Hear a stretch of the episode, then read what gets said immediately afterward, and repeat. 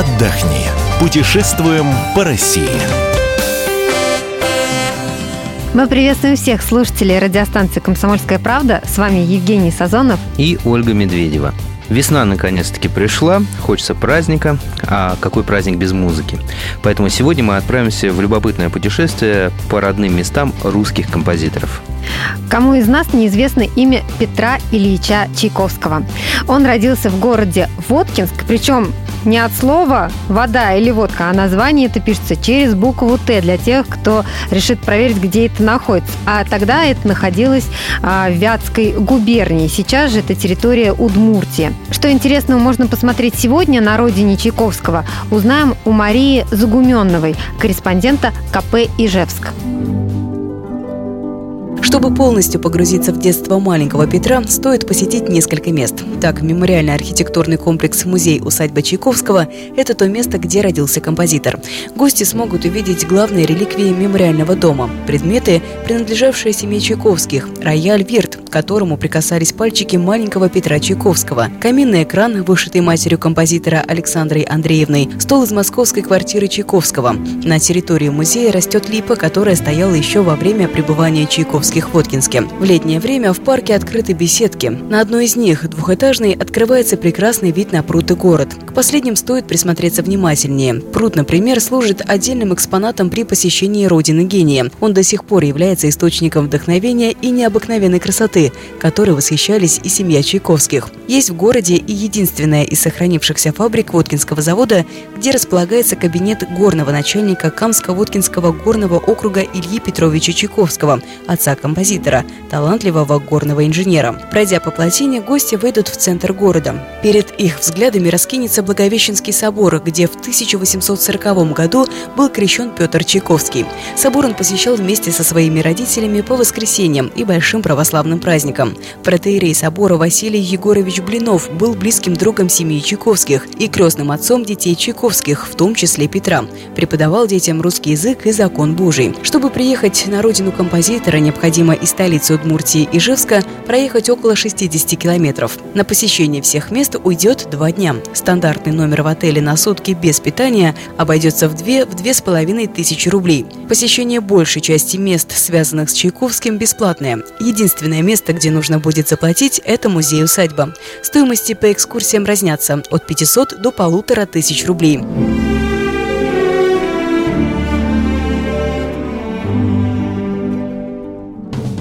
Мать Дмитрия Дмитриевича Шостаковича, Софья Васильевна, была замечательной пианисткой с академическим музыкальным образованием.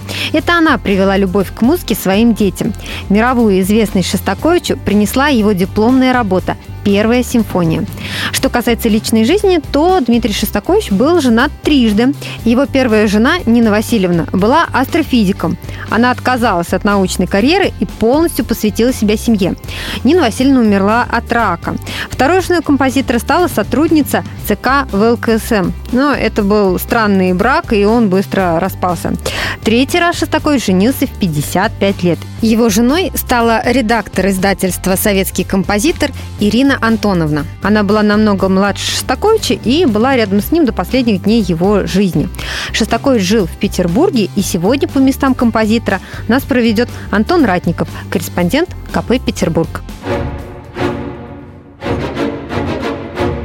тесно связан с именем Шостаковича. Здесь он прожил почти 40 лет жизни, и адресов, где он бывал, куда заходил в гости, множество. Один из них, кстати, находится совсем недалеко от редакции «Комсомольской правды» в Петербурге, на Большой Пушкарской, 57. Это красивый особняк, построенный еще до революции. Сюда Дмитрий Шостакович перебрался в конце 30-х годов, и здесь, в этом доме, начал писать свою самую пронзительную, блокадную седьмую симфонию. Отсюда же он уехал в эвакуацию, но дольше всего Шостакович жил на улице Марата 9. До революции эта улица называлась Николаевской. Сейчас в его квартире сделан музей. Его открыли к столетию Шостаковича в 2006 году. Причем квартиру выкупил его ученик Мстислав Ростропович. На деньги всемирно известного виолончелиста там сделали ремонт и воссоздали быт интеллигентной семьи 20-40-х годов. Но, к сожалению, с передачей в нежилой фонд музея возникли сложности, и сейчас он официально закрыт. Все равно прийти сюда на Марата 9 стоит, чтобы ощутить ауру этого места. А потом можно пройти маршрутом Шостаковича. Из этого дома 13-летний Дима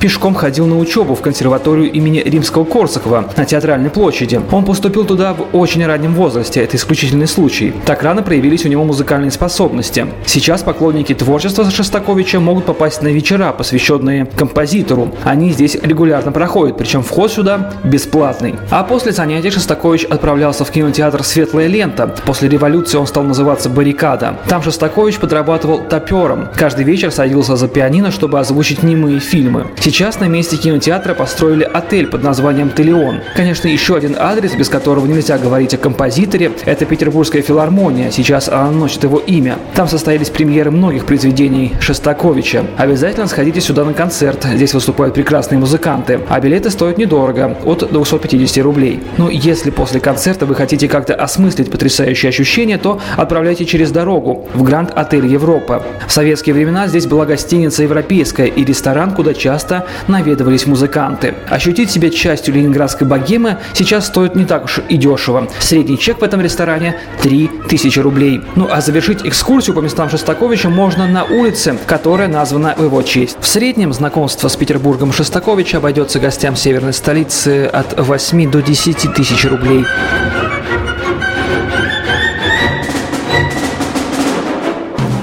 Модест Петрович Мусорский родился в многодетной семье. Двух старших сыновей этой семьи по традиции называли Алексеями, но оба умерли в младенчестве. В общем, имя стали считать несчастливым, и третьего сына родители назвали Филаретом, а младшего, четвертого, Модестом. Модест в переводе с латинского означает «скромный». Но талант этого человека был совершенно нескромным. Талант был великим. А все потому, что детство будущего композитора все пропиталось музыкой. Отец пел, играл на скрипке. Мать играла на фортепиано. В доме постоянно музицировали, выступали, пели. О псковских родных местах Мусорского сегодня нам расскажет Александра Кочнева, корреспондент радио «Комсомольская правда». Единственный в мире музей, который расскажет о жизни и творчестве Модеста Мусоргского, находится именно здесь, в Псковской области. Это деревня Карева, где находится усадьба, в которой родился и вырос композитор.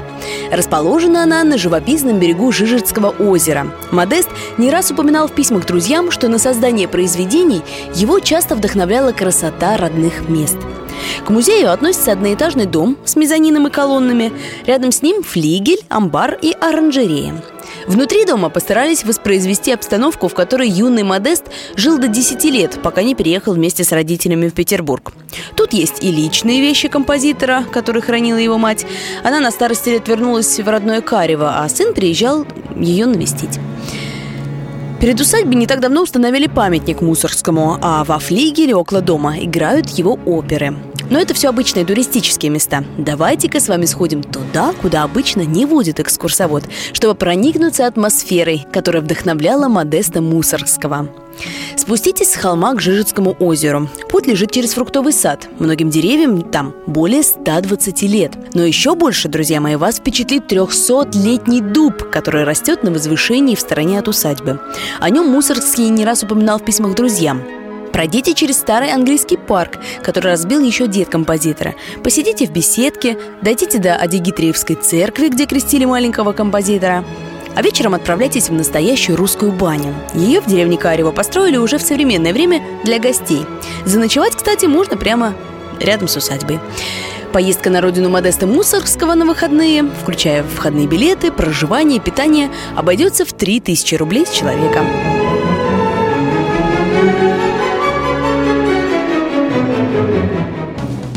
Сегодня мы путешествовали по местам знаменитых русских композиторов.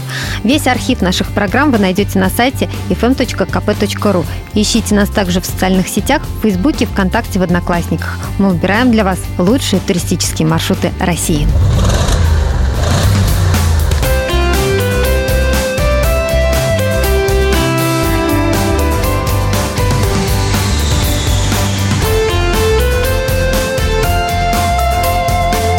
Отдохни.